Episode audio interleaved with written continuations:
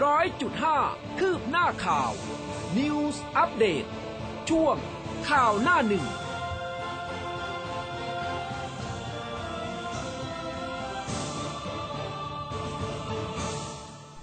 อรุณสวัสดิ์คุณผู้ฟังค่ะ ต้อนรับเข้าสู่ข่าวหน้าหนึ่งนะคะ ทางคลื่นข่าวองกอดนิวส์ FM 100.5 นะคะ เช้าวันพุธค่ะ วันที่ 3 พฤศจิกายน 2564 เช้าวันนี้นะคะ คุณผู้ฟังอยู่กับอุ้มกัสมาแล้วก็คุณภูเบศนะคะแต่ว่าในจอเนี่ย เดี๋ยวคุณภูเบศจะเข้ามานะคะ จัดการเรื่องของ Facebook Live อยู่นะคะ แล้วก็ตอนนี้เนี่ยมีไลฟ์ ผ่านทางเว็บไซต์ของเราด้วย news 1005 mcot net นะคะ ยังไงก็ถ้ายังเข้า Facebook Live ไม่ได้ก็ไปดูที่หน้าเว็บไซต์ของเรานะคะ ก็มีทั้งภาพและเสียงเหมือนกันค่ะ รวมถึงทาง Official Line นะคะหลาย ๆ ท่านก็เริ่มที่จะทักทายกันมาบ้างแล้ว คุณอัธพลนะ คุณรัตดานะคะ มีพลโทนันทวัฒน์คุณวิสิตคุณพิบุญชัย คุณนารินนะ มีพี่ติ๋วนะคะ แล้วก็มีคุณหน่อยด้วย ขอบพระคุณมาก ๆ ที่ทักทายกันมาค่ะ เรียบร้อยไหมคุณภูเบศคะครับ ตอนนี้ Facebook Live ก็ค่ะได้เรียบร้อยแล้วนะครับ มันก็ค่ะมีการปรับเปลี่ยนรูปแบบของ Facebook นิดนึง ใช่นะคะตื่นเช้ามาไม่เหมือนเดิม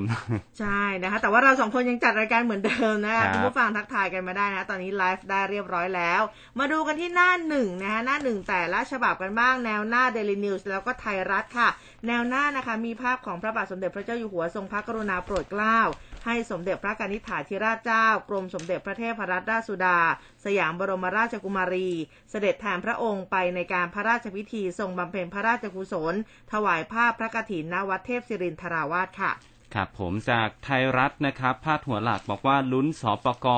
ประเมิน 15 วันครับ คลายให้อีก เว้นผับบาร์ดื่ม สามทุ่มไม่พบแหกกฎเช็คสุวรรณภูมิราบรื่นสามจังหวัดใต้ระบาดน้อยลง เด็กหญิง 12 ปีปลอดภัยแล้ว ฉีดไฟเซอร์เข้า ICU เลขาสมชถกภาคเอกชน พร้อมแก้ปัญหาที่อาจจะเป็นอุปสรรคต่อการเปิดประเทศครับ ค่ะจาก Daily News นะคะพาดหัวใหญ่ค่ะ เจ้าฟ้าชายชาร์ลส์นะคะ ชื่นชมไทยบริหารจัดการโควิดด้วยดี บิ๊กตู่ย้ำอย่ากาดตกผวาล็อกดาวน์ซ้ำหมอสอสอจวกผู้ว่ากทมไม่เข้าใจขี้เมาค่ะ ครับ มีภาพของท่านนายกรัฐมนตรีจับมือทักทายกับนายโจไบเดนประธานาธิบดีสหรัฐ ระหว่างงานเลี้ยงผู้นำที่เมืองกลาสโกว์ประเทศสกอตแลนด์นะครับก่อนที่จะเชิญชวนมาเยือนประเทศไทย ในโอกาสที่เป็นเจ้าภาพเอเปกครับ ค่ะ เตือน 11 จังหวัดใต้นะคะ ระวังฝนถล่มหนัก 3-6 พฤศจิกายนนี้ฤทธิ์พายุน้ำยังท่วม 12 จังหวัดค่ะปพเร่งสำรวจช่วยเหลือ อุตุชี้เข้าฤดูหนาวยังมีฝนนะ อันนี้จากแนวหน้าค่ะ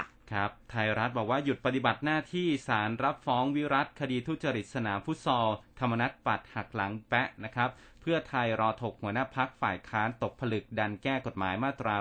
112 รับทำความเข้าใจยากในสังคม ต้องใช้เวลาอธิบายครับค่ะ ยังอยู่ที่แนวหน้านะคะบิ๊กป้อมประกาศจุดยืนพอปชร ไม่แก้มาตรา 112 สถาบันยังต้องคงอยู่ต่อไป แรมโบ้อัดเพื่อไทยคิดล้มล้าง หวังยืนอยู่เหนือกฎหมาย ธนกรซัดแม้มีกฎหมายยังจับจ้วง พักเล็กปลุกต้านถึงที่สุดค่ะ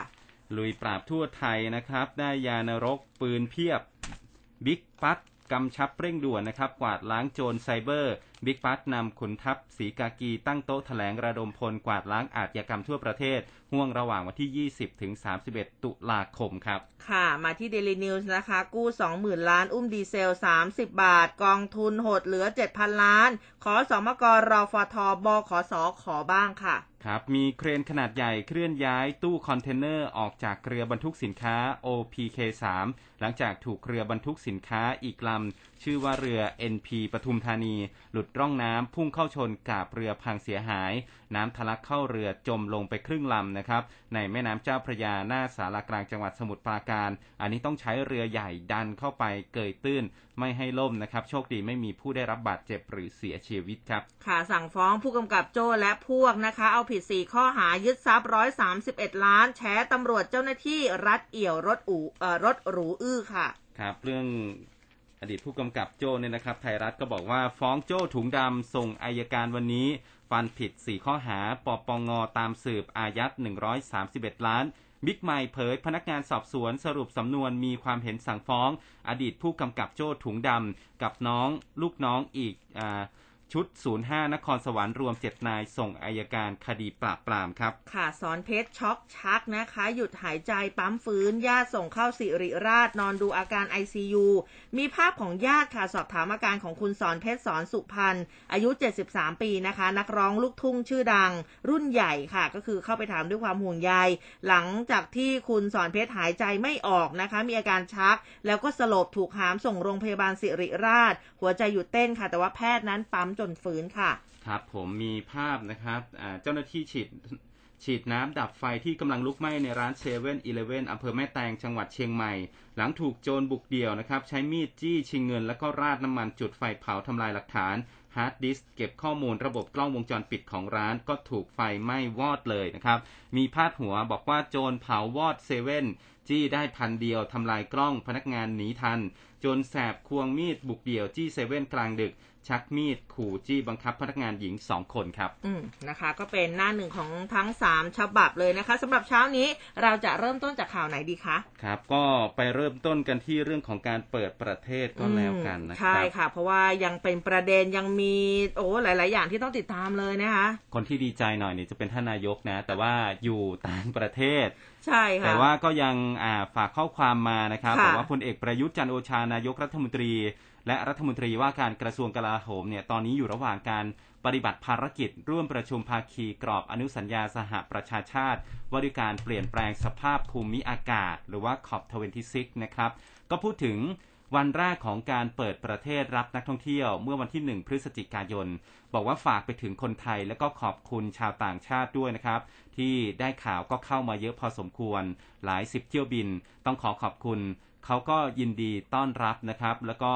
ตนเนี่ยได้เช็คการอำนวยการอำนวยความสะดวกได้เร็วขึ้นนะครับ กระทรวงคมนาคมก็รายงานขั้นตอนต่าง อย่างเวลาที่กะเอาไว้ 30 นาทีก็เกินไป 15 วินาทีนะครับ คิดว่าจะต้องดีขึ้น สิ่งสำคัญที่สุดนะครับ คนไทยทุกคนจะต้องเป็นเจ้าบ้านที่ดี รับแขกให้ดีนะครับ แล้วตัวเองก็ต้องระมัดระวังไม่อย่างนั้นจะได้หยุดกันอีก อันนี้เป็นสิ่งที่นายกคุมไม่ได้ ทุกคนต้องดูแลตัวเองให้ดีที่สุด เพื่อที่จะเดินหน้าประเทศได้ การท่องเที่ยวก็จะฟื้นตัวขึ้นมา เศรษฐกิจก็ดีขึ้น ค้าขายบริการท่องเที่ยวดีตลอดห่วงโซ่ ไม่ใช่ให้เฉพาะคนรวย วัตถุดิบมาจากไหน โรงแรมอาหาร เครื่องดื่มมาจากไหน เจ้าหน้าที่บริการบริกรเท่าไหร่รถแท็กซี่เนี่ยเรียกว่าเป็นกลุ่มก้อนเดียวกันนะครับ แล้วก็นอกจากนี้เนี่ยทางด้านของรองโฆษกนายกรัฐมนตรี ก็ออกมาพูดถึงกรณีที่ท่านนายกออกมาพูดนี่ด้วยนะครับว่าคุณไตรสุรีเนี่ยบอกว่านายกได้ติดตามความเรียบร้อยในการเปิดประเทศ รับนักท่องเที่ยว1พฤศจิกายนนะครับ ก็บอกว่าไม่ต้องกักตัวเนี่ยภาพรวมนายกก็พอใจกับการให้บริการคัดกรองอำนวยความสะดวกผู้ที่เดินทางผ่านทางอากาศยานมานะครับ ก็ทุกอย่างเป็นไปอย่างเรียบร้อยแล้วก็ราบรื่นนะครับอ่า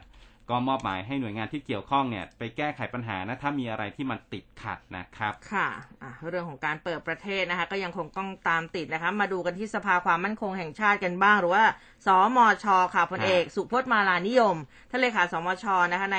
ฐานะที่ท่านเป็นผู้อำนวยการศูนย์ปฏิบัติการ ศูนย์บริหารสถานการณ์โควิด -19 หรือพอ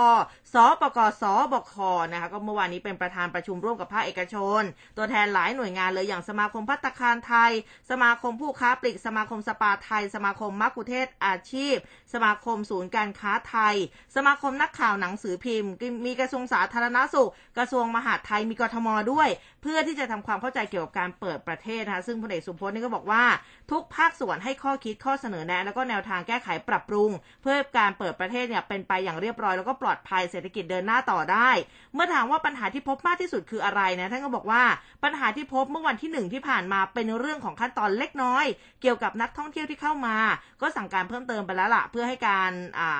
บริการนะคะ เกิดความสะดวกมากขึ้น แล้วก็ยังพบกลุ่มบุคคลเปิดเว็บไซต์เรียนแบบเว็บไซต์ทางราชการอันนี้ท่านบอกว่าจะแก้ไขอย่างเร่งด่วนแล้วก็จะดำเนินการตามกฎหมายต่อไป อีกเรื่องหนึ่งคือเรื่องของการผ่อนคลายมาตรการที่ร้านอาหารต่างๆ ต้องทราบถึงมาตรการที่ทางกมอ่า กทม กระทรวงสาธารณาสุข แล้วก็จังหวัดกำหนดนะคะ ก็แก้ไขด้วยการจัดทีมเชิงรุกนะท่านบอกว่าต้องจัดทีมเชิงรุก ไปสร้างความเข้าใจให้ร้านอาหาร แล้วก็สถานประกอบการ ที่ยังไม่มีมาตรฐานสาธารณาสุขหรือชานะคะ SHA เนี่ยให้มีมาตรฐานดังกล่าวรวมถึงส่วนที่มีมาตรฐานของชาอยู่แล้ว ก็ให้เพิ่มการสร้างมาตรฐานให้เป็นชา plus ค่ะ ซึ่งกระทรวงสาธารณาสุขร่วมกับกทม ก็เป็นพื้นที่ที่ทางสปกสบคห่วงใยมากที่สุด ทีนี้ผู้สื่อข่าวถามบอกว่า มีเป้าหมายให้ร้านได้รับมาตรฐานชาเพิ่มอีกเท่าไหร่ เพราะตอนนี้มีน้อยมากโดยเฉพาะในกรทม ท่านก็บอกว่ามอบหมายให้การท่องเที่ยวแห่งประเทศไทยแล้วก็กรทม ซึ่งเป็นพื้นที่เป้าหมายเร่งด่วนสูงสุดเนี่ย ไปเร่งกำหนดเส้นมาตรฐานเพื่อกำหนดให้ชัดเจน ว่าจะเร่งรัดยังไงได้บ้างนะคะโดยเริ่มตั้งแต่เมื่อวานแล้ว ก็บอกว่ายอมรับว่ากิจการที่ได้รับมาตรฐานชาในกรทมยังน้อยอยู่ เราจะเร่งพิจารณาในเรื่องนี้ด้วยนะคะ ครับผมนอกจากนี้ท่านก็พูดถึงเป้าหมายในการเปิดประเทศด้วยนะครับ บอกว่าสปกสปคดูใน 2 ประเด็นอืมคือในส่วนของประชาชนที่ปฏิบัติตาม มาตรการของกระทรวงสาธารณสุขเนี่ยจะดีแค่ไหน แล้วก็ส่วนที่เป็นกิจการหรือว่ากิจกรรมต้องใช้มาตรการของกระทรวงสาธารณสุขในการในเรื่องของ COVID Free Setting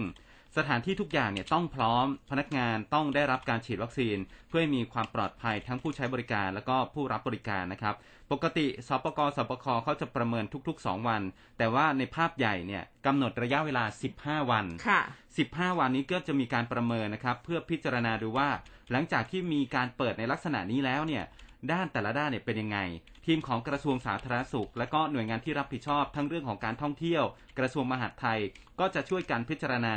ถ้าเป็นไปได้ด้วยดีนะครับ มีความร่วมมือกันอย่างดีเนี่ย มาตรการจะต้องค่อยๆ ผ่อนคลายลงอืมตามระยะไปเรื่อยๆ นะครับ วันนี้ก็พูดได้ว่าภายใน 15 วัน ถ้ามาตรการต่างๆ ได้รับการตอบสนองและก็ร่วมมือเป็นอย่างดี อาจจะมีข่าวดีว่าจะมี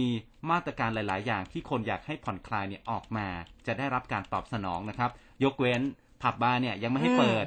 แต่ก็จะใช้หลักเกณฑ์หลายปัจจัยในการพิจารณานะครับ ทั้งจำนวนผู้ติดเชื้อจำนวนผู้ได้รับวัคซีน รวมถึงอัตราการครองเตียงของผู้ติดเชื้อด้วย และขีดความสามารถด้านสาธารณสุขทั้งหมดนะครับ ขณะนี้ก็ถือว่าทำได้มากที่สุดเท่าที่ทำได้แล้วครับ อืมนะคะอะทีนี้เนี่ยยังอยู่ของเรื่องของชาอยู่นะคะ ทางครับท่านรองโฆษกประจำสำนักนายก คุณรัชดาธนาดิเรกก็เชิญชวนผู้ประกอบการ ที่ยังไม่ได้เข้าร่วมโครงการยกระดับอุตสาหกรรมท่องเที่ยวไทยมาตรฐานความปลอดภัย ด้านสุขอนามัยแหมชื่อเขายาวนะแต่ตัวย่อสั้นนิดเดียวคือนะคะค่ะ SHA นี่แหละอ่านนะคะสามารถสมัครเข้าร่วมได้นะคะที่ w w w ค่ะ thailandcha.com นะคะ เพื่อรองรับการท่องเที่ยววิถีใหม่ที่จะมีนักท่องเที่ยวเดินทางเข้ามามากขึ้น หลังจากที่มีการเปิดประเทศแล้วก็ย้ำนะบอกว่าการใส่ใจเรื่องความสะอาด แล้วก็หลักสุขอนามัยของสถานประกอบการควบคู่กับมาตรการสาธารณสุขถือเป็นการลดความเสี่ยงของการแพร่เชื้อโรคโควิด -19 นะคะ ก็จะสร้างความเชื่อมั่นให้กับนักท่องเที่ยว ทีนี้กิจการที่สามารถขอรับมาตรฐานชาแล้วก็ชา plus เนี่ยมันมีอยู่ 10 หมวดค่ะ หมวดแรกคือพัตตาคารร้านอาหาร หมวดที่ 2 คือโรงแรมที่พัก แล้วก็สถานที่จัดประชุม หมวดที่ 3 คือนันทนาการแล้วก็สถานที่ท่องเที่ยว หมวดทีสี่4 คือยานพาหนะ หมวดที่ 5 คือบริษัทนำเที่ยว หมวดที่ 6 คือสุขภาพและความงาม หมวดที่ 7 คือห้างสรรพสินค้าและศูนย์การค้า หมวดที่ 8 คือกีฬาเพื่อการท่องเที่ยว หมวดที่ 9 ค่ะ โรงละคร โรงมหรสพอ่าโรงมหรสพอ่าแล้วก็การจัดกิจกรรม และหมวดสุดท้ายคือร้านค้าของที่ระลึกแล้วก็ร้านค้าอื่นๆนะคะ เดี๋ยวยังไงเนี่ยอ่าอุ้มจะแปะลิงก์ไว้ให้นะอืมเผื่อแบบว่ามีผู้ประกอบท่านไหนสนใจ ผู้ประกอบการท่านไหนที่อยากจะสมัครเข้าร่วมนะคะครับนอกจากนี้รองรัชดาธนาดิเรกเนี่ยนะครับ ก็พูดถึงพื้นที่ 4 จังหวัดชายแดนใต้ บอกว่าตอนนี้สถานการณ์เริ่มดีขึ้นนะครับ ตัวเลขผู้ติดเชื้อทรงตัว แล้วก็มีแนวโน้มค่อยๆ ลดลงอืมขณะเดียวกันประชาชนในพื้นที่เริ่มสมัครใจมาฉีดวัคซีนกันมากขึ้นแล้วนะครับทำให้ขณะนี้เนี่ยการฉีดวัคซีนก็ทำได้ประมาณร้อยละ 60 แล้วค่ะสำหรับการเร่งฉีดวัคซีนโควิด -19 ให้กับประชาชนในพื้นที่ 4 จังหวัดชายแดนใต้นั้น เมื่อวันที่ 1 พฤศจิกายน ที่ประชุมศบคชุดเล็กก็เห็นชอบในการปรับสูตร การฉีดวัคซีนโควิด -19 ใน 4 จังหวัดชายแดนภาคใต้ใหม่ ก็เป็นวัคซีนไฟเซอร์ทั้ง2เข็ม โอ้ ค่ะ เพื่อรับมือกับเชื้อโควิดสายพันธุ์ที่กำลังระบาดอยู่ในชายแดนนะครับเขาคือตรงนั้นเนี่ยจะต่างกันจากกับที่กรุงเทพด้วยนะครับ รวมทั้งที่ประชุมยังมีมติเห็นชอบ วัคซีนโควิดในพื้นที่ภาคเหนือและก็ภาคอีสาน โดยเฉพาะพื้นที่ที่ ติดกับแนวชายแดนนะครับที่มีการฉีดวัคซีนน้อย รวมถึงพื้นที่สีฟ้า 17 จังหวัดนะครับ บางจังหวัดที่ยังฉีดวัคซีนไม่ครบเกณฑ์ร้อยละ70 ก็จะให้ทันภายในเดือนพฤศจิกายนนี้นะครับ และก็ยังเห็นชอบอาวัคซีนให้แรงงานข้ามชาติในกรณีที่ไม่มีวัคซีนอ่าเพียงพอในแต่ละจังหวัดนะครับ โดยจะประกาศให้ผู้ประกอบการเนี่ยนำแรงงานข้ามชาติที่อยู่ในสังกัดไปรับวัคซีนนะครับอืมอ่าอันนี้ก็ ควายกันอีกแล้ว แต่ว่าถือก็เป็นการควายที่คุ้มนะอ่าเออไฟเซอร์ไฟภาคเซใต้อนี่ร์ยสี่สี่จังหวัดภาคใต้เนี่ยไฟเซอร์เลยนะ ใช่ค่ะ เพราะว่าโอ้ดูจากสถานการณ์แล้วเนี่ยก็คือก็หนักเอายาแรงไปเลยแหละอืมเออเอายาแรงไปเลยดีกว่านะคะ อะทีนี้เรื่องของชาดิฉันก็ยังจะอยู่กับชาอยู่อ่าครับนะคะอุเมื่อวานนี้เรื่องของชาเยอะมาก ทางด้านประธานกรรมการหอการค้าไทย และสภาหอการค้าไทยแห่งประเทศไทย ก็เมื่อวานนี้ไปประชุมร่วมกับสปกสปคนี่แหละนะคะพอหลังประชุมก็มีการให้สัมภาษณ์กับสื่อก็หารือกันนะคะบอกว่าตอนนี้เนี่ยมีผู้ประกอบการลงทะเบียนแล้วนะกว่า 20,000 กิจการแน่แล้วก็มีผู้ประกอบการลงทะเบียนเพิ่มขึ้นเรื่อยๆ โดยทททเขาจะเร่งตรวจแล้วก็อนุมัติมากขึ้นนะคะ แล้วก็นอกจากนี้หอการค้าไทยเสนอจัดสรรวัคซีนเพิ่มเติมในต่างจังหวัดแล้วก็แรงงานต่างชาติเพื่อผู้ประกอบการจะได้จ้างงานในภาคบริการ รวมทั้งเสนอให้สนับสนุนจัดกิจกรรมลอยกระทง อ่าปีนี้เนี่ยวันที่ 19 นะครับนะคะ ก็อ่าจัดกิจกรรมในสถานที่ที่มีความเสี่ยงต่ำนะทั้งพื้นที่กทมแล้วก็ต่างจังหวัดด้วย อีกประเด็นที่เสนอก็คือการอำนวยความสะดวกทั้งนักท่องเที่ยว นักธุรกิจ แล้วก็นักลงทุนที่เข้าออกประเทศไทย ก็บอกว่าภาครัฐเนี่ยควรที่จะเจรจาให้มีมาตรการลดหย่อนตอนขากลับประเทศปลายทางด้วย เพื่อที่เขาเนี่ยจะได้ไม่โดนกักตัวเมื่อเดินทางกลับนะอันนี้ก็เป็นเสียงจากทางคุณสนั่นอังอุบลกุลนะคะ คือทางคุณสนั่นเนี่ยก็ยังบอกอีกนะครับว่าการเปิดประเทศปีนี้นักท่องเที่ยวจากต่างประเทศในเดือนมกราคมถึงกันยายนเนี่ยมีอยู่ประมาณ 85,000 คนอืมแต่พอเปิดประเทศแล้วเนี่ย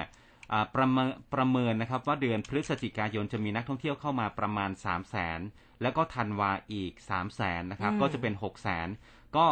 คุณสนั่นบอกว่าเป็นจำนวนมากนะครับ ถ้าประสบความสำเร็จแล้วก็คิดว่าปีหน้าอาจจะได้หวังตัวเลขนักท่องเที่ยวประมาณ 10 ล้านคนค่ะนะครับอ่าก็จะแบ่งเป็นระบบห่วงโซ่ของบริการ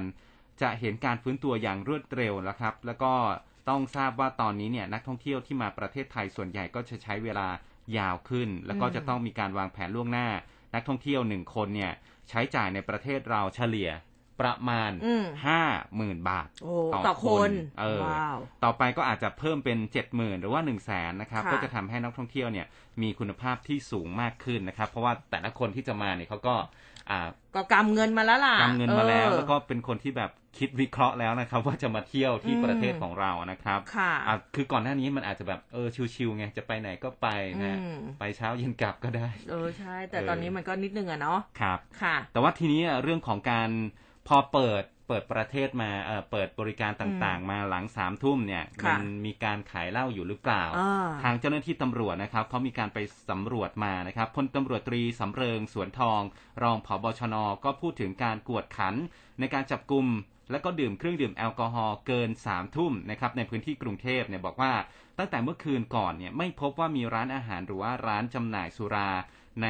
กรณีที่ผิดกฎหมายทั้งสองกรณีนะครับ ทั้งมีผู้ประกอบการและก็ร้านอาหารหลายร้านก็ปรับตัวได้ดีนะครับ แต่ว่าบางร้านก็ยังปรับตัวไม่ได้ เนื่องจากว่ายังไม่เข้าใจในข้อกฎหมาย เจ้าหน้าที่ตำรวจและก็สำนักงานเขตก็เข้าไปให้คำแนะนำแล้วก็ตักเตือน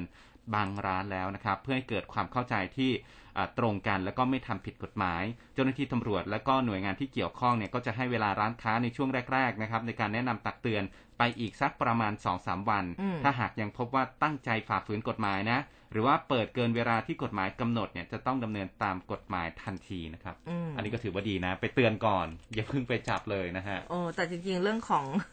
เอ่อเรื่องของการทานเหล้าทานแอลกอฮอล์นี่ก็มีประเด็นอยู่เหมือนกันอะเดี๋ยวค่อยๆไล่เรียงกันไปทีนี้ครับ เปิดประเทศกันไปแล้ว มาเรื่องของการเปิดเรียนกันบ้างอืมเออเด็กๆเราก็ต้องดูแลกันนะคะทางนางสาวตรีนุชเทียนทองท่านรัฐมนตรีว่าการกระทรวงศึกษาธิการเขาก็บอกว่า ภาพรวมการเปิดภาคเรียนที่ผ่านมาเนี่ยนะคะ ตั้งแต่หนึ่งพฤศจิกายนเลยก็บอกว่า ก็เป็นไปด้วยความเรียบร้อยนะ แล้วก็คาดว่า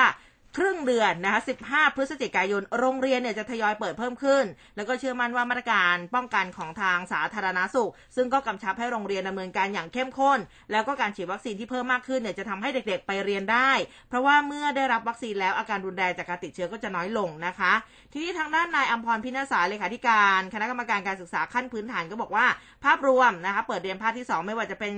ในรูปแบบไหนเนี่ยทั้งออนไซต์ออนไลน์ การเรียนรูปแบบอื่นๆ ตามที่ทางสปทกำหนดก็ไม่ได้มีปัญหานะ แต่ว่าอย่างไรก็ตามการเรียนรูปแบบออนไซต์ต้องเป็นไปตามแผนที่คณะกรรมการโรคติดต่อจังหวัดอนุมัติ แล้วก็ต้องเข้มงวด ตามมาตรการป้องกันโควิดนะคะ แล้วก็คาดว่าวันที่ 8 นะวันจันทร์หน้า แล้วก็วันที่ 15 ก็อีกจันทร์หนึ่งนะคะ จะมีโรงเรียนได้รับอนุญาตจากคณะกรรมการโรคติดต่อจังหวัดให้เปิดเรียนแบบออนไซต์เพิ่มมากขึ้น เรื่อยๆนะคะแต่ว่าหากการแพร่ระบาดมันกลับมารุนแรงนะก็ขอให้แต่ละพื้นที่ดูบริบท ดูสถานการณ์ในพื้นที่ของตนเอง เพื่อวางแผนรับมือ เพราะว่าต่อไปเนี่ยสพทจะไม่ปิดโรงเรียนทั้งจังหวัดเหมือนในอดีตนะนะ แต่ว่าจะมีแผนเผชิญเหตุให้โรงเรียนเนี่ยรับมือค่ะตั้งรับเลยคือถ้าพบนักเรียนห้องใดชั้นใดคนไหนติดเชื้อ ให้ปิดห้องเรียนดังกล่าว 3 วัน เพื่อทำความสะอาดคือเอาแค่ห้องนั้นแหละ ไม่ต้องไปทั้งชั้นไม่ต้องไปทั้งโรงเรียนนะคะ อ่าอย่างกรณีของมีเด็กผู้หญิงคนหนึ่งที่อ่าได้รับเอฟเฟกต์จากการฉีดวัคซีนไฟเซอร์ อ๋อนอนที่ลิ่มเลือดอุดตันเนาะ ใช่มาดูคืบหน้าอืมอาการของน้องนะครับ ผู้สื่อข่าวก็รายงานจากการเปิดเผยของนายพิพัฒน์พงศ์ตันพาณิชย์อายุ 50 ปี เป็นคุณพ่อของน้องเอนามสมมุติเนี่ยนะครับ อายุ 12 ปี อยู่อำเภอโพธารามจังหวัดราชบุรี บอกว่าได้พาลูกสาวไปฉีดวัคซีนไฟเซอร์ วันที่ 18 ตุลาคมที่ผ่านมา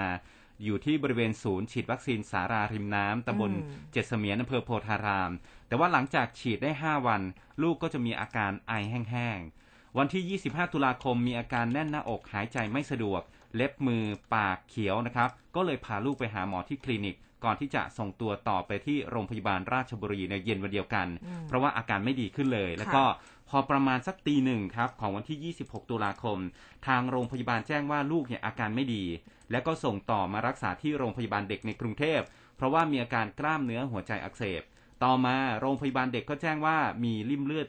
อุดขั้วหัวใจสองขั้วนะครับทำให้หัวใจบวม แล้วก็มีเลือดไปอุดตันเส้นเลือดที่ไปเลี้ยงปอด ซึ่ง นอนรักษาอยู่ที่ห้อง ICU เป็นเวลา 6 วัน กระทั่งเมื่อวานนี้นะครับอืมก็ย้ายออกจากห้อง ICU มาอยู่ที่แผนกหัวใจ โดยรวมอาการดีขึ้น แต่ว่าต้องเฝ้าระวังดูอาการอย่างใกล้ชิด หมอก็แจ้งว่าในเคสแบบนี้ไม่เคยเจอมาก่อน ถือว่าเป็นเคสศึกษาที่ผ่านมาโรงเรียนแล้วก็ทางโรงพยาบาลราชบุรี ได้เข้าไปช่วยประสานติดต่อเดินเรื่องให้ทุกอย่าง รวมถึงโรงพยาบาลเจ็ดเสมียนก็ ยื่นขอรับเงินช่วยเหลือจากสปสช ภายในวันศุกร์นี้ด้วยนะครับอืมพาแล้วก็ทางสถาบันสุขภาพเด็กแห่งชาติมหาราชินีเองนะครับเขาก็ออกมาชี้แจงกรณีนี้แหละนะครับ เด็กหญิงวัย 12 ปีเนี่ยเขาบอกว่าอ่าผู้รับผู้ป่วยมานอนในหอผู้ป่วยวิกฤต หรือว่า PICU 26 ถึง 31 ตุลาคม จากการตรวจร่างกายก็พบว่าเด็กเนี่ยตัวเล็กแล้วก็เตี้ยกว่าเกณฑ์มาก นอกจากนี้นะครับมีอาการบ่งชี้ภาวะขาดออกซิเจนเรื้อรัง ความผิดปกติของโครงสร้างร่างกาย อาจจะทำให้ผู้ป่วยนี่มีภาวะปอดขยายตัวไม่เต็มที่ และก็มีพังผืดในปอดได้ จากการตรวจหัวใจด้วยคลื่นความถี่สูงนะครับ เขาพบว่าการบีบตัวของกล้ามเนื้อหัวใจเนี่ยดี ไม่มีสิ่งบ่งชี้ถึงภาวะกล้ามเนื้อหัวใจอักเสบ และก็พบการอุดตันของหลอดเลือดแดงปอดนะครับ จึงตรวจหัวใจเพิ่มด้วยการเอ็กซเรย์คอมพิวเตอร์ ก็ปรากฏว่าไปพบริ่มเลือดอุดตันในหลอดเลือดแดงอืมอ่าหลอดเลือดแดงปอดนะครับ แล้วก็พบว่าถุงลมในปอดขยายได้ไม่เต็มที่ และบางบริเวณเนี่ยมีปอดแฟบนะฮะก็ได้รักษาด้วยการให้ยาละลายริ่มเลือด ดูแลทางเดินหายใจ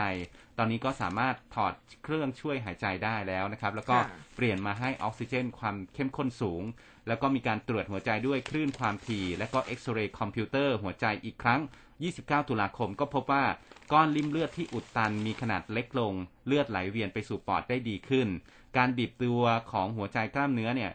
กล้ามเนื้อหัวใจเนี่ยดีขึ้น แล้วก็อาการก็ดีขึ้นนะครับ ย้ายผู้ป่วยไปอยู่ในหอผู้ป่วยเด็ก เฉพาะโรคนะครับวันที่ 1 พฤศจิกายน แล้วก็น้องก็มีอาการหอบเหนื่อยลดลง สามารถรับประทานอาหารได้ ทีมกุมารแพทย์ หลากหลายสาขาของสถาบันทั้งสถาบันโรคหัวใจโรคปอดโลหิตวิทยาโรคภูมิคุ้มกัน ร่วมกันดูแลผู้ป่วยรายนี้อย่างเต็มที่ เพื่อหาสาเหตุที่อาจจะทำให้เกิดภาวะริ่มเลือดอุดตัน แล้วก็อ่าหลอดเลือดปอดนะครับอ่าอืมอันนี้ก็แจ้งว่านะขอแจ้งว่า อาการผู้ป่วยรายนี้ไม่ได้เกิดจากภาวะกล้ามเนื้อหัวใจอักเสบทางทีมแพทย์ของสถาบันจะให้การดูแลรักษาเด็กอย่างต่อเนื่องต่อไปนะครับ แล้วก็ในขณะที่นายอนุทินชาญวิรกุล รองนายกรัฐมนตรีและรัฐมนตรีว่าการกระทรวงสาธารณสุขก็ให้สัมภาษณ์กรณีนี้นะครับ บอกว่าได้รับรายงานแล้วก็ขอให้หน่วยงานที่เกี่ยวข้องเนี่ย เป็นผู้ชี้แจงรายละเอียดครับอืมนะคะ อันนี้ก็เป็นเรื่องของอาน้องๆนะคะที่เด็กๆที่เจอในเรื่องของเอฟเฟกต์แต่เป็นผู้หญิงเอนะอคือปกใช่ติเนี่ยจะเป็นเด็กผู้ผู้ชายที่เขาเตือนๆกันอยู่ใช่ไหมครับที่พยายามห้ามบอกว่าฉีดแล้วไม่ต้องห้ามออกกำลังกายนะก็ยังอืมคงเน้นย้ำกันอยู่นะคะอะทีนี้เนี่ยเออมีคุณผู้ฟังแซวมาถามว่า เออ นี่ก็หนึ่งสองสามวันที่สามแล้ว ยังไม่เห็นหนาวเลยนะสำหรับอยู่ไหนล่ะเออ อ่า เขาบอกว่าต้องเป็นพื้นที่ภาคเหนืออมภาคอีสานอ่คุณผู้ฟังอยู่กันแถวไหนกันบ้างตอนนี้อ่าอากาศเป็นอย่างไรกันบ้างแต่ว่าที่หนาวแน่ ๆ แล้วเนี่ยคือคือเตรียมได้เลยจริง ๆเขาก็เย็นมาตลอดนะสำหรับดอยอินทนนท์อืมจะเปิดให้การท่องเที่ยวแล้วนะคะ จะเปิดให้ท่องเที่ยววันที่10แล้วครับอ่านะคะในเกรียงไกรชัยพิเศษหัวหน้าอุทยานแห่งชาติดอยอินทนนท์อำเภอจอมทองนะที่เชียงใหม่ก็บอกว่าอุทยานแห่งชาติดอยอินทนนท์เขาจะเปิดการท่องเที่ยวแล้วก็พักแรมในเขตอุทยาน ตั้งแต่10พฤศจิกายนเป็นต้นไป วันพุธหน้านี้แล้วนะคะ ใครที่จะไปนี่เตรียมของได้เลยนะ ก็ขอความร่วมมือนักท่องเที่ยวที่เดินทางเข้าในพื้นที่ปฏิบัติตามมาตรการของคณะกรรมการควบคุมโรคติดต่อจังหวัดเชียงใหม่ด้วย แล้วก็ข้อปฏิบัติของนักท่องเที่ยว ในการท่องเที่ยวแล้วก็พักแรมในเขตอุทยานด้วยนะคะ ภายใต้สถานการณ์การแพร่ระบาดของโควิด -19 อย่างเคร่งครัดเพื่อเป็นการป้องกันการแพร่ระบาดภายในพื้นที่ เมื่อวานนี้เขาบอกว่ายอดดอยอินทนนท์ นะ ช่วงเช้าเนี่ยวัดอุณหภูมิได้ต่ำสุด 10 องศา ส่วนกิ่วแม่ปาน วัดอุณหภูมิได้ 10 องศาเซลเซียส ไม่รู้ว่าจะค่อยๆ ต่ำลงมาเรื่อยๆ หรือเปล่านะนี่ ยังไม่เห็นเลขตัวเดียวเลยนะ ที่ดอยอินทนนท์นะคะ อืม ก็คืออย่างที่กรมอุตุนิยมวิทยาเขาบอกเรามานะครับ คือในพื้นที่กรุงเทพเนี่ยอาจจะได้สัมผัสกับ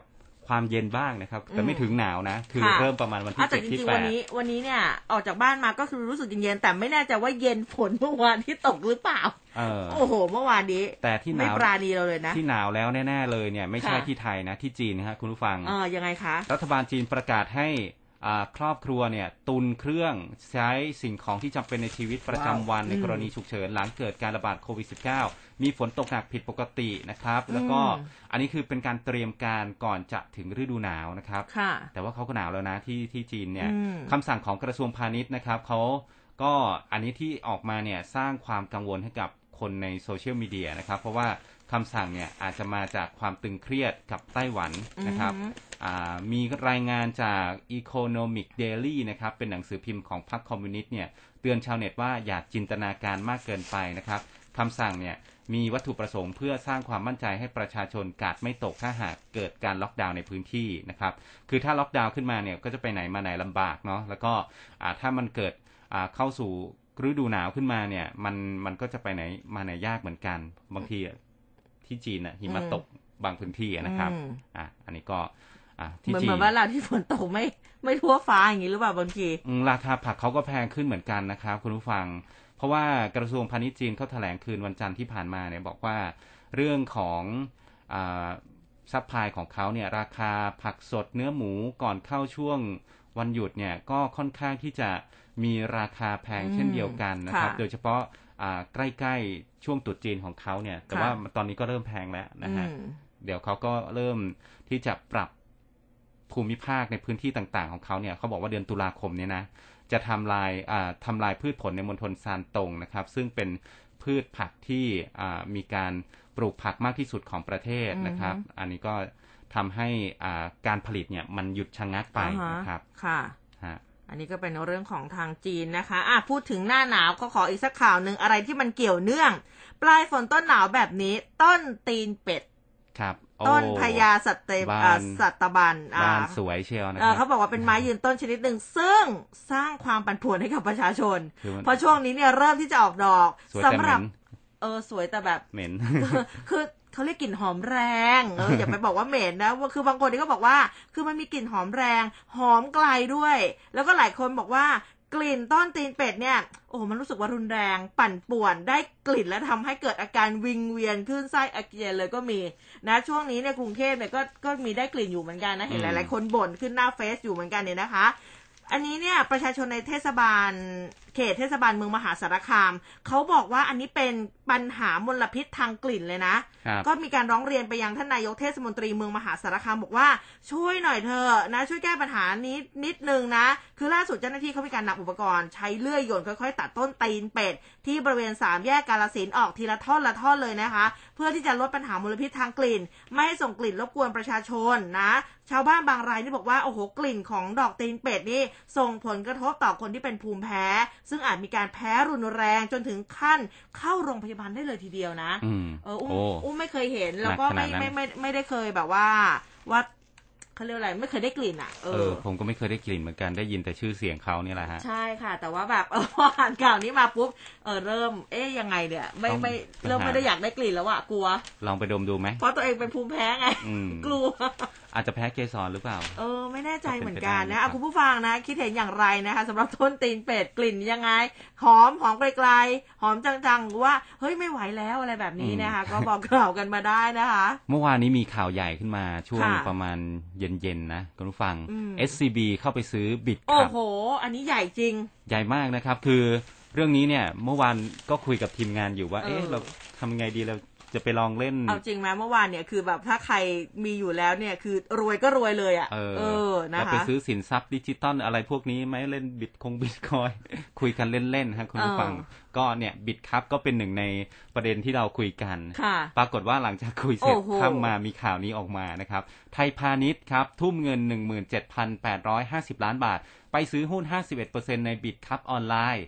ให้กับผู้บริการซื้อขายสินทรัพย์ดิจิทัลนะครับเขาก็บอกว่า อ่า9เดือนแรกเนี่ยบิตครับเขามีรายได้ 3,200 ล้านบาทนะครับกำไรสุทธิเนี่ย 1,500 ล้านบาท แล้วก็ยังคาดว่าจะพุ่งนะครับ 2,000 ล้านบาทนะอืมส่วนปี 65 ก็จะเพิ่มระดับสูงต่อเนื่องนะครับ เมื่อวานนี้เนี่ย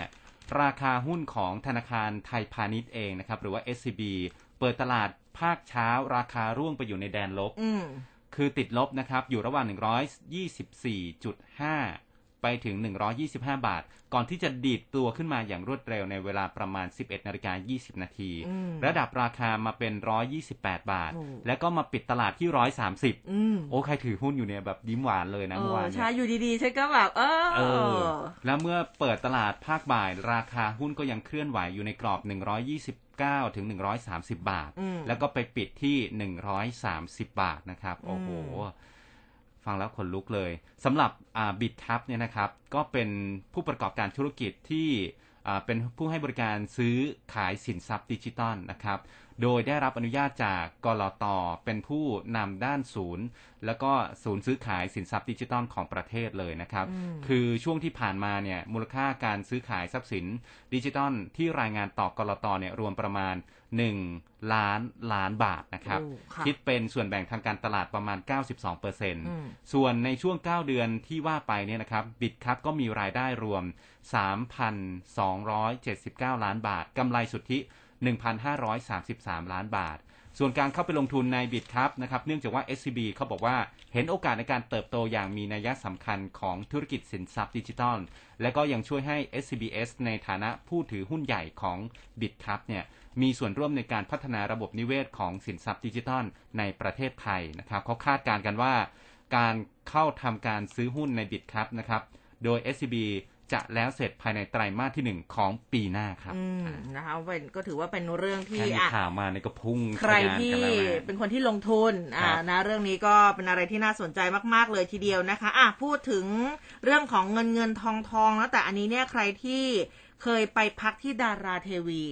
นะคะอืมเขามีการขายทอดตลาดแล้วนะสำหรับเอ่อดาราเทวีนะคะเมื่อวานนี้มีรายงานข่าวแจ้งบอกว่าจากกรณีที่ศาลอุทธรณ์มีคำสั่งยกคำร้องขอฟื้นฟูกิจการ โรงแรมดาราเทวีที่เชียงใหม่นะตามที่บริษัทโรงแรมดาราเทวีจำกัด ยื่นคำร้องส่งผลให้โรงแรมต้องเข้าสู่กระบวนการล้มละลาย กรมบังคับคดีประกาศขายทอดตลาดโรงแรมดาราทีวีค่ะ ในวันที่ 12 พฤศจิกายนนี้นะคะ ที่สำนักงานบังคับคดีจังหวัดเชียงใหม่ เพื่อนำเงินมาเฉลี่ยคืนให้กับเจ้าหนี้ โดยกำหนดราคาเริ่มต้นประมูลเนี่ย 2,116 ล้านบาท เป็นราคาเริ่มต้น 50%นะของราคาที่บริษัท Inter Far East Energy Corporation จำกัดมหาชนหรือว่า i f e c เนี่ยซื้อเมื่อช่วงเดือนธันวาคมปี 58 ที่ใช้เงินกว่า 2.52 พันล้านบาทนะคะ ในการเข้าซื้อหุ้น แต่เมื่อนับรวมมูลค่าหนี้สินแล้วเนี่ยคิดเป็นเงิน 4,300 ล้านบาทสำหรับโรงแรมดาราเทวีค่ะก่อตั้งขึ้นตั้งแต่ปี 2545 เรียกได้ว่าเป็นโรงแรมระดับ 5 ดาวเลยนะ ก่อสร้างด้วยสถาปัตยกรรมแบบล้านนาโบราณ ตั้งอยู่กลางอำเภอเมืองเชียงใหม่ในตำบลท่าสารา เนื้อที่ของเขาเนี่ยประมาณ 153 ไร่ ห้องพัก 123 ห้อง โดยหลังจากเจ้าของเดิมดำเนินกิจการได้ไม่นานค่ะ บริษัท Inter Far East Energy Corporation จำกัดมหาชนเนี่ยเขาก็มีการเข้าซื้อกิจการกลุ่มดาราทีวีเชียงใหม่ แล้วก็หลังจากซื้อกิจการเกิดความขัดแย้งภายในประกอบกับช่วงต้นปี 63 โรงแรมได้รับผลกระทบจากโควิด -19 อย่างหนักเลย ก็เลยต้องแจ้งปิดกิจการชั่วคราวต่อมาต้นต้นเดือนประมาณมิถุนาปี 63 เนี่ย โรงแรมดาราทีวี ยื่นคำร้องขอฟื้นฟูกิจการ โดยสารอุทธรมีคำสั่งยกคำร้องขอฟื้นฟูกิจการ เมื่อวันที่ 18 พฤศจิกายนปีที่แล้วทำให้โรงแรมต้องประกาศปลดพนักงาน แล้วก็ปิดกิจการนะคะ แล้วก็เข้าสู่กระบวนการล้มละลาย ในท้ายที่สุดค่ะเนื่องจากว่าขาดทุนต่อเนื่องท่านี้ก่อนหน้านี้กรมบังคับคดีเคยประกาศขายท่อตลาดโรงแรมดาราทีวี เมื่อวันที่ 18 กุมภาพันธ์ที่ผ่านมาแต่ว่ามีการคัดค้านการกำหนดราคานะคะ จึงยกเลิกการขายทอดตลาด แล้วก็กำหนดวันขายทอดตลาดใหม่ในวันดังกล่าวค่ะใคร คือไม่เคยไปพักนะ แต่ว่าเคยไปถ่ายรูปอ๋อเหรออ่าเคยไปถ่ายรูปแบบว่าขอแวบเข้าไปถ่ายรูปนิดนึงข้างหน้าแหละ เคยเห็นแต่ในรูปเขาเคยเอามาเป็นฉากในละครปะเหมือนคุณคุณน่าน่าจะมีบ้างแหละนะคะ แต่ว่าก็ไม่ได้เข้าไปข้างในนะ อุ้มก็คือถ่ายแต่ข้างนอกก็แล้วก็แบบเช็คอินว่า ฉันมาแล้วนะ แต่ฉันไม่ได้พักจ้าฉันมาพัก สองนาทีฉันมาแป๊บนึง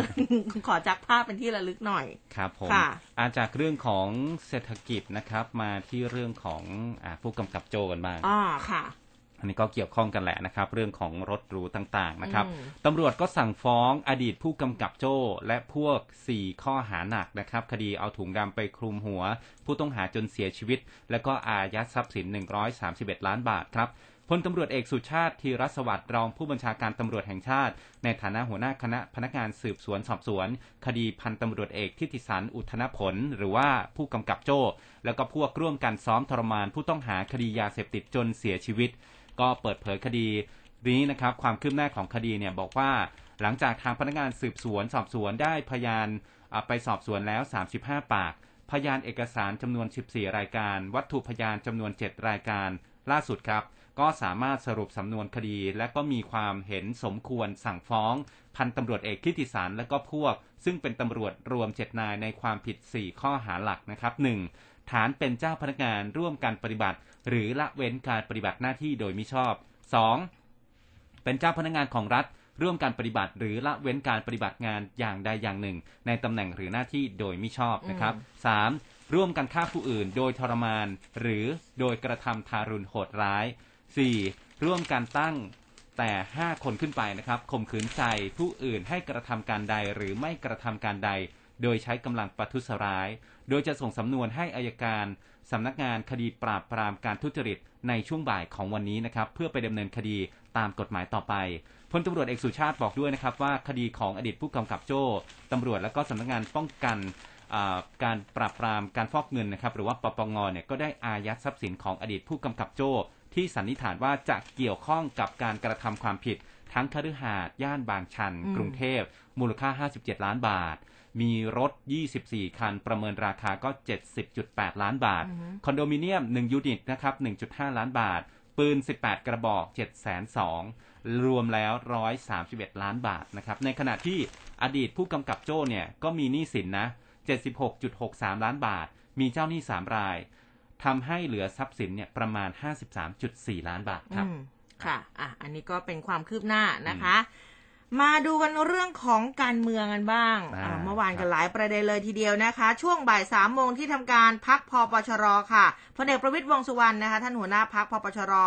ก็เป็นประธานประชุมพักนี่แหละ ก็มีแกนนาประชุมพร้อมเพรียงเลย แต่แกนนากลุ่มสามมิตรนะคะ นั่นก็คือนายสมศักดิ์เทพสุทิน รัฐมนตรีว่าการกระทรวงยุติธรรม นายสุริยะจึงรุ่งเรืองกิจรัฐมนตรีว่าการกระทรวงอุตสาหกรรม แล้วก็รองหัวหน้าพัก รวมถึงนายอนุชานาคาสายรัฐมนตรีประจำสำนักนายกรัฐมนตรีเนี่ยไม่ได้เข้าร่วมประชุม ก็การประชุมทั้งหมดเนี่ยเขาบอกว่าใช้เวลาแค่ครึ่งชั่วโมงเท่านั้นนะคะ โดยทางพลเอกประวิทย์เนี่ยก็กล่าวตอนหนึ่งกับสสอย่างอารมณ์ดีเลยนะ บอกว่าถ้ามาประชุมกันพร้อมเพรียงก็ดี ถ้าบรรยากาศเป็นแบบนี้ ผมก็จะมาบ่อยๆนะคะ จากนั้นท่านก็กล่าวภายหลังประชุมถึงปัญหาภายในพักบอกว่า จบแล้วไม่มีอะไรไม่มีไม่มีนะคะ แล้วก็สะบัดมือทำท่าปฏิเสธ คือถ้าจะถามคำถามก็คือไม่ตอบแล้วนะคะ แล้วก็ไม่ตอบเรื่องที่ผู้สื่อข่าวถามทั้งเรื่อง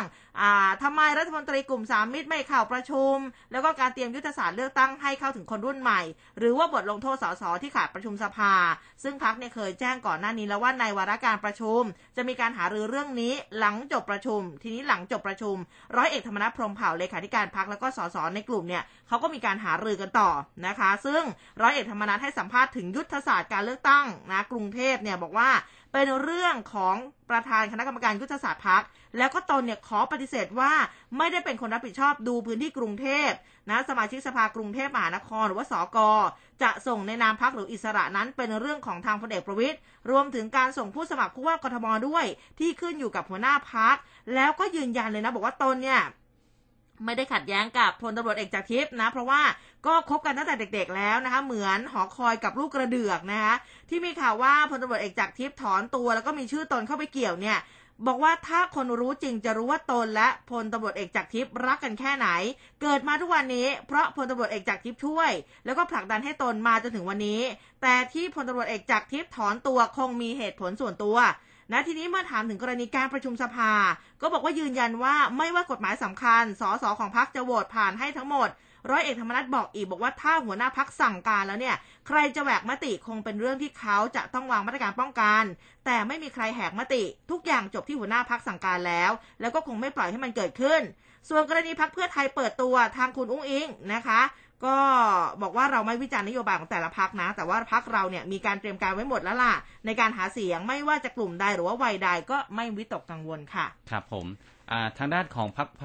ประชาธิปัตย์นะครับพรรคประชาธิปัตย์นายจุลินลักษณะวิสิทธิ์หัวหน้าพรรคประชาธิปัตย์เนี่ยก็บอกถึงการเตรียมความพร้อม ในการเลือกตั้งในพื้นที่กรุงเทพนะครับ บอกว่าทางพรรคเองก็ได้มีการหารือแล้วก็เตรียมพร้อมใน 2 เรื่องในเวลาเดียวกันก็คือ 1. เรื่องของการเลือกตั้งระดับประเทศ 2. การเลือกตั้งระดับท้องถิ่นก็คือผู้ว่ากทม และก็สมาชิกสภากทมนะครับในส่วนของสอกอขณะนี้ก็ถือว่ามีการตัดสินใจส่งผู้สมัครเบื้องต้นเกือบจะครบแล้ว ขาดอยู่ไม่กี่เขต ซึ่งก็คิดว่าคงไม่ยากที่จะได้ตัวผู้สมัครมาครบ ส่วนที่ยังไม่ครบนั้นนะครับ ก็ไม่ได้แปลว่าไม่มีมีแต่ว่ายังไม่ได้ตัดสินใจนะครับ อันนี้ส่วนการลงสมัครสส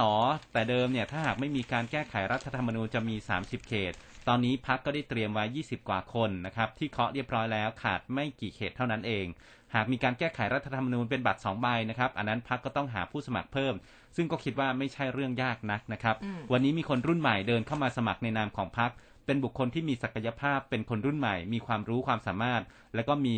พื้นฐานที่เชื่อว่าเป็นสสกรุงเทพได้นะครับก็ยังอยู่ที่ประชาธิปัตย์นะอีกคนหนึ่งก็ที่ที่ต้องแบบว่าจับตาเลยนะเมื่อวานช่วงสายๆบ่ายๆเนี่ยนายนิพนธ์บุญญามณีนะคะรัฐมนตรีช่วยว่าการกระทรวงมหาดไทยแล้วก็รองหัวหน้าพักประชาธิปัตย์ เมื่อวานนี้มีการถแถลงค่ะถึงกรณีที่กระทรวงมหาดไทยมีคำสั่งปลดออกจากอบจสงขลาย้อนหลังนะ บอกว่าได้ดำเนินการนำเรื่องไปฟ้องยังศาลปกครองกลางเมื่อวันที่ 23 กรกฎาคม 2564 เพื่อฟ้องให้เพิกถอนคำสั่งนะของทางปปช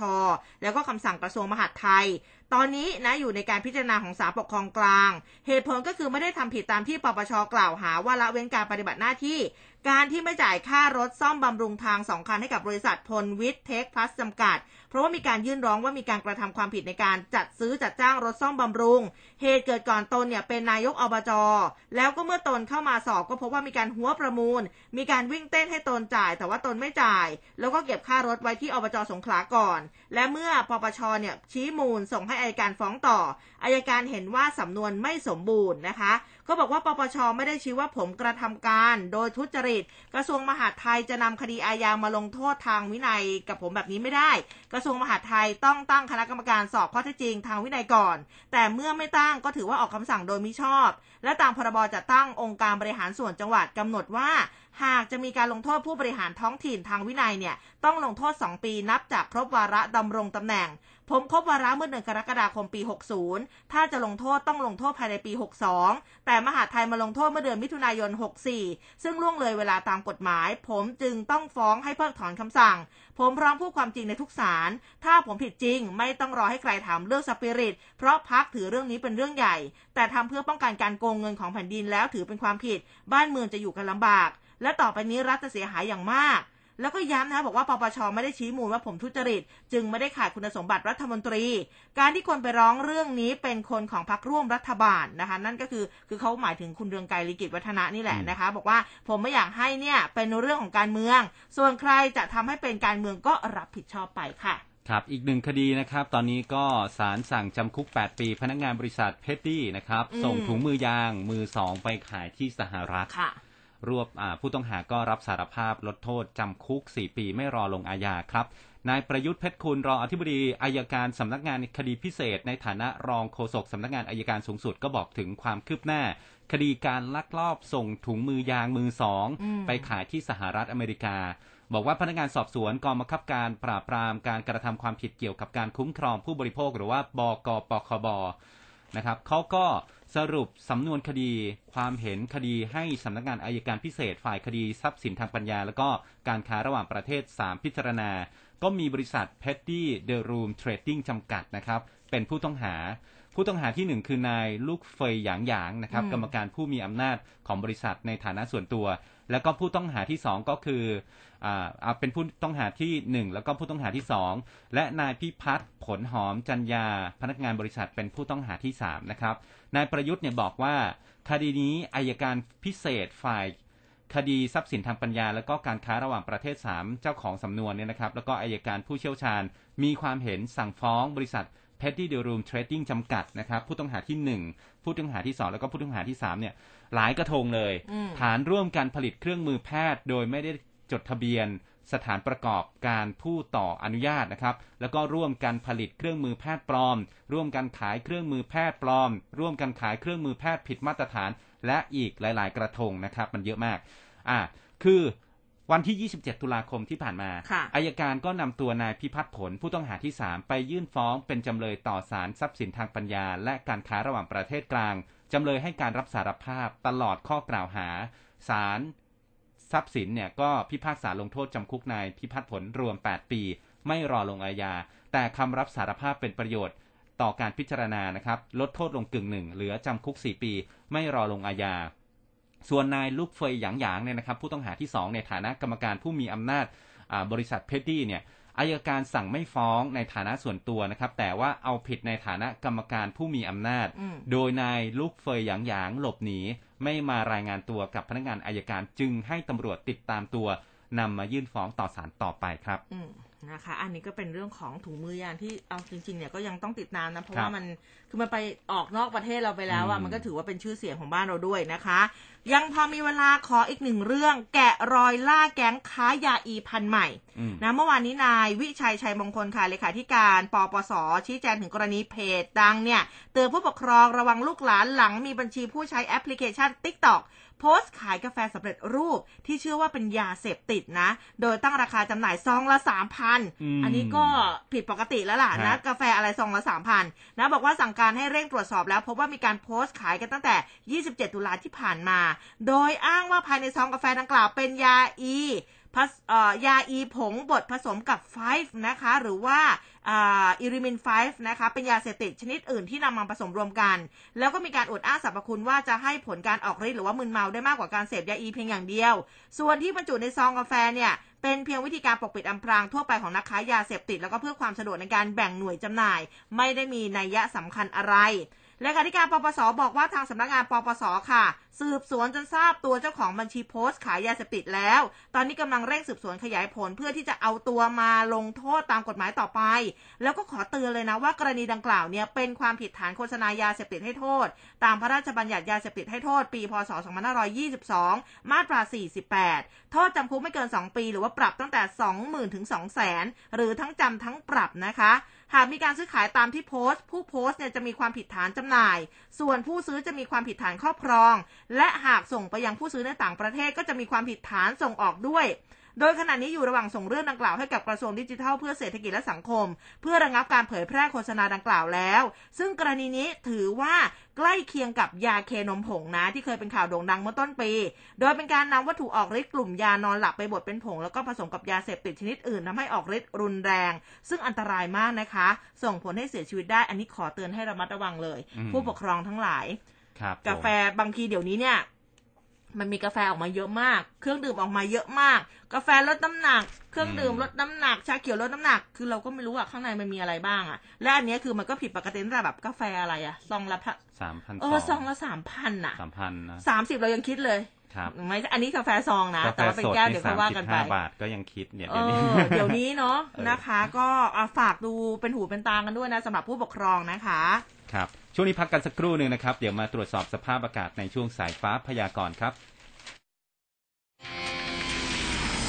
ร่วมคุยข่าวผ่านทาง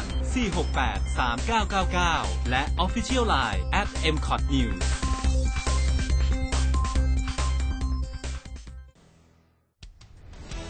คลื่นข่าว m c o t News FM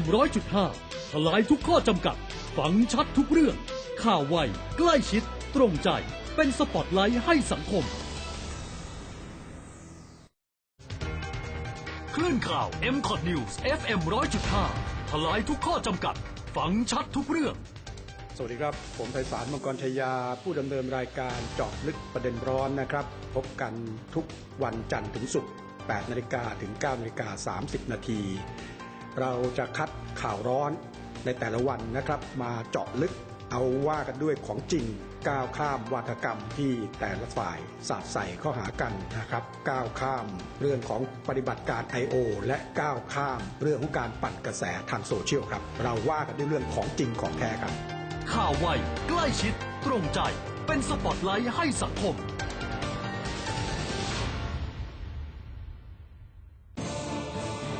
ร้อยจุดห้าคืบหน้าข่าว News อัปเดตช่วงข่าวหน้าหนึ่ง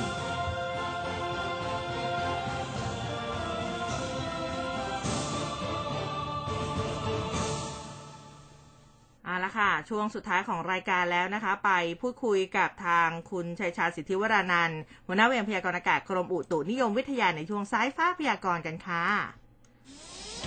สายฟ้าพยากรณ์โดย กรมอุตุนิยมวิทยา สวัสสวัสดีดีครัค่ะบครับผมสวัสดีครับ ค่ะ คุณชัยชาญคะอากาศ สภาพดินฟ้าอากาศวันนี้จะเป็นอย่างไรกันบ้างกรุงเทพ ฝนยังจะมีถล่มอยู่ไหมคะ จะลดลงบ้างไหมลดลงครับลดลงวันนี้ลลดดลลงงนะครับอืมครับ ค่ะ แต่ก็ยังมีฝนอยู่ในช่วงเย็นค่ำนั่นแหละนะฮะเลือกเวลาดีจริง ๆ เลิกงานเนี่ย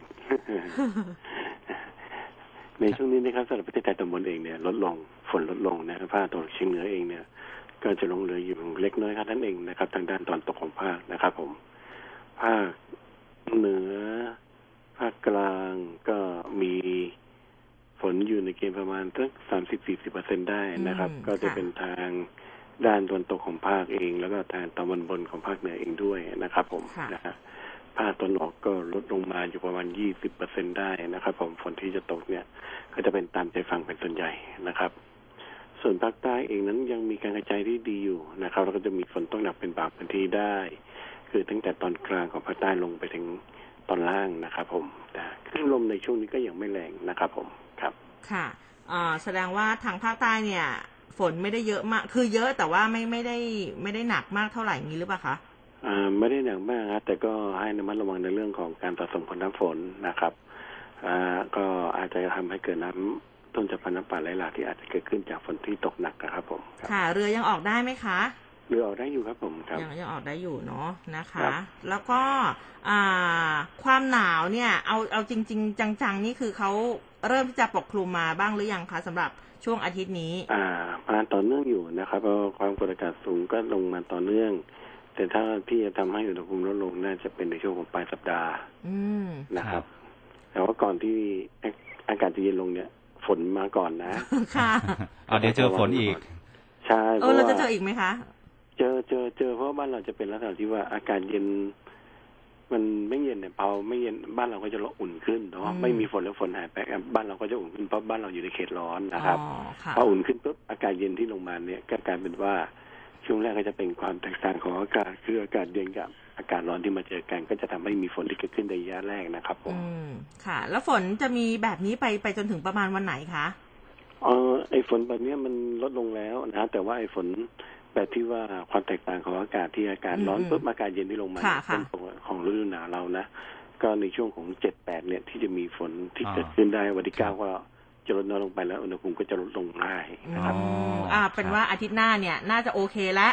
นะครัคะบแต่ช่วงนี้นี่ก็อดทนกันไปนิดนึงนะสำหรับเรื่องของฝน ครับ ค่ะ มีพื้นที่ไหนอยากจะเพิ่มเติมไหมคะจะมีแค่ภาคใต้อย่างเดียวนะที่ให้ระวังระวังส่วนบริเวณอื่นก็ไม่น่ามีปัญหาแล้วฝนมันเริ่มลดลงแล้วอะครับ โอเคครับได้ค่ะ ขอบพระคุณมากนะคะ ครับผมค่ะสวัสสวัสดีดีครัค่ะบคุณชัยชาญสิทธิวรนันท์นะครับหัวหน้าเวรพยากรณ์อากาศกรมอุตุนิยมวิทยาครับ ค่ะ ชัดเจนนะ สัปดาห์หน้าชัจเดี๋เจยนวค่ะสัปดาห์หน้าอะรอลุ้นเลย เจอฝนนิดนึงแล้วก็เริ่มหนาวนะครับเดี๋ยวซักเสื้อกันหนาวรอเลย อ่าได้ไปจัดไปนะครับอะมีมีเรื่องของวัคซีนอีกนิดนึงนะครับค่ะฝากคุณผู้ฟังออยตอนนี้กำลังเร่งพิจารณาวัคซีนไฟเซอร์ให้เด็กอายุ 5-11 ปีครับนายแพทย์ไพศาลดั่นคุ้มเลขาธิการออยพูดถึงกรณีการขยายช่วงอายุ ในการฉีดวัคซีนไฟเซอร์นะครับ บอกว่าตอนนี้ออย ยังอนุญาตให้ฉีดได้แค่ 12 ปีขึ้นไปนะครับขนาด 30 ไมโครกรัมต่อโดส แต่ว่าล่าสุดเนี่ยทางออยสหรัฐนะครับเขาอนุมัติให้ใช้ในกลุ่มเด็กอายุ 5-11 ปี ภายใต้สถานการณ์ฉุกเฉิน แต่ว่าใช้ขนาด 1 ใน 3 ของโดสที่ใช้ในอายุ 12 ปีขึ้นไป หรือว่า 10 ไมโครกรัมนะครับอืมและสัปดาห์สัปดาห์นี้เนี่ยทาง CDC สหรัฐจะหารือกันในการออกข้อกำหนดการใช้อย่างไร ส่วนไทยเองออยก็เชิญให้บริษัทไฟเซอร์ประเทศไทยนะครับ ติดตามการอนุมัติการใช้ในยุโรป และก็หน่วยงาน EMA ที่เหมือนกับหน่วยงาน FDA สหรัฐ เพื่อส่งมาที่ไทยด้วย พร้อมกับประสานกรมควบคุมโรคไทยแล้วนะครับ คาดว่าก็จะใช้อนุมัติใช้ในเร็วๆนี้ อย่างไรก็ตามประเทศไทย จะมีคณะกรรมการวิชาการเสริมสร้างภูมิคุ้มกันโรคจะหารือกันในส่วนนี้ เพื่อให้ใช้วัคซีนในเด็กได้ต่อไปครับ อืมนะคะอะพอพูดถึงเรื่องของวัคซีนนะคะ คุณหมอยงค่ะ เปิดรับอาสาสมัครอีกแล้ว ฉีดเข็ม3ไฟเซอร์โมเดอร์นาหลังฉีดซิโนแวคไป2เข็มนะคะ คุณหมอยงนะคะศาสตราจารย์นายแพทย์ยงภู่วรวรรณภู่วรวรรณอะ ขออภัย หัวหน้าศูนย์เชี่ยวชาญเฉพาะทางด้านไวรัสวิทยาคลินิก ภาควิชากุมารเวชศาสตร์คณะแพทยศาสตร์จุฬาลงกรณ์มหาวิทยาลัย โพสต์ข้อความผ่าน Facebook นะบอกว่าโควิด -19 วัคซีนรับอาสาสมัครฉีดกระตุ้น วัคซีน mRNA นะคะนั่นก็คือไฟเซอร์แล้วก็โมเดอร์นาเข็ม 3ครึ่งโดสหรือว่าเต็มโดสนะคะ ซึ่งโครงการวิจัยกระตุ้นเข็ม 3 หลังได้รับวัคซีนซิโนแวคมาแล้ว 6 เดือนด้วยไฟเซอร์หรือโมเดอร์นาครึ่งโดสแล้วก็เต็มโดสเนี่ยคือเขาต้องการอาสาสมัครที่มีร่างกาย แข็งแรงอายุ 18 ปีขึ้นไป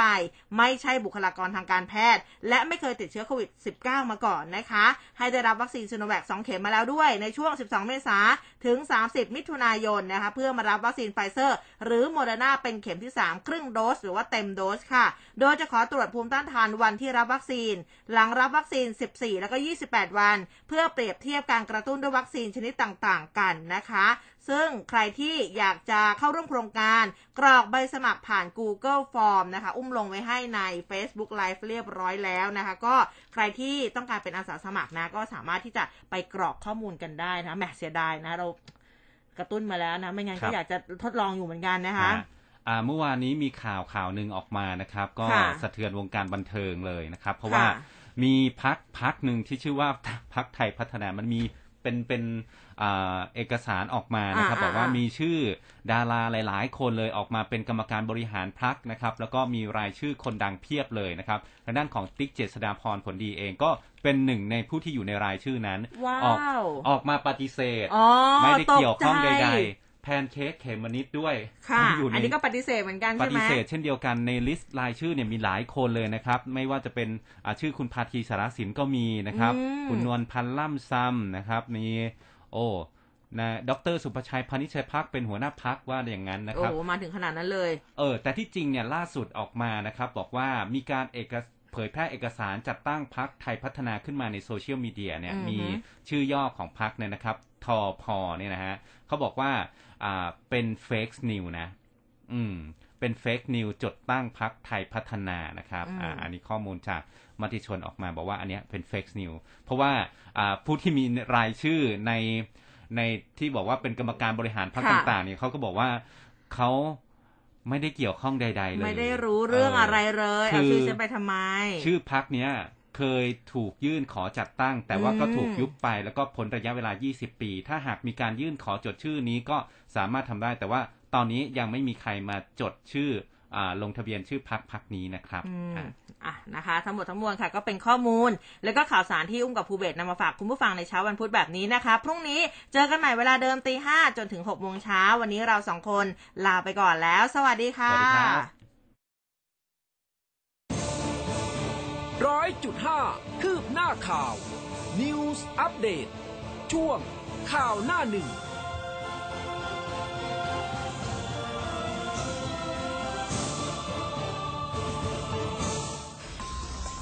อัปเดตข่าวด่วนประเด็นเด็ดตลอด 7 วัน กับทีมข่าว m c o t News FM 100.5 และเครือข่ายวิทยุ อสมท ทั่วประเทศ ในช่วงเกาะติดข่าว 8 นาฬิกา 30 นาทีถึง 16 นาฬิกา 30 นาที ข่าวไว ใกล้ชิด ตรงใจ เป็นสปอตไลท์ให้สังคม ก่อนนอน ฟังสุขภาพดีสี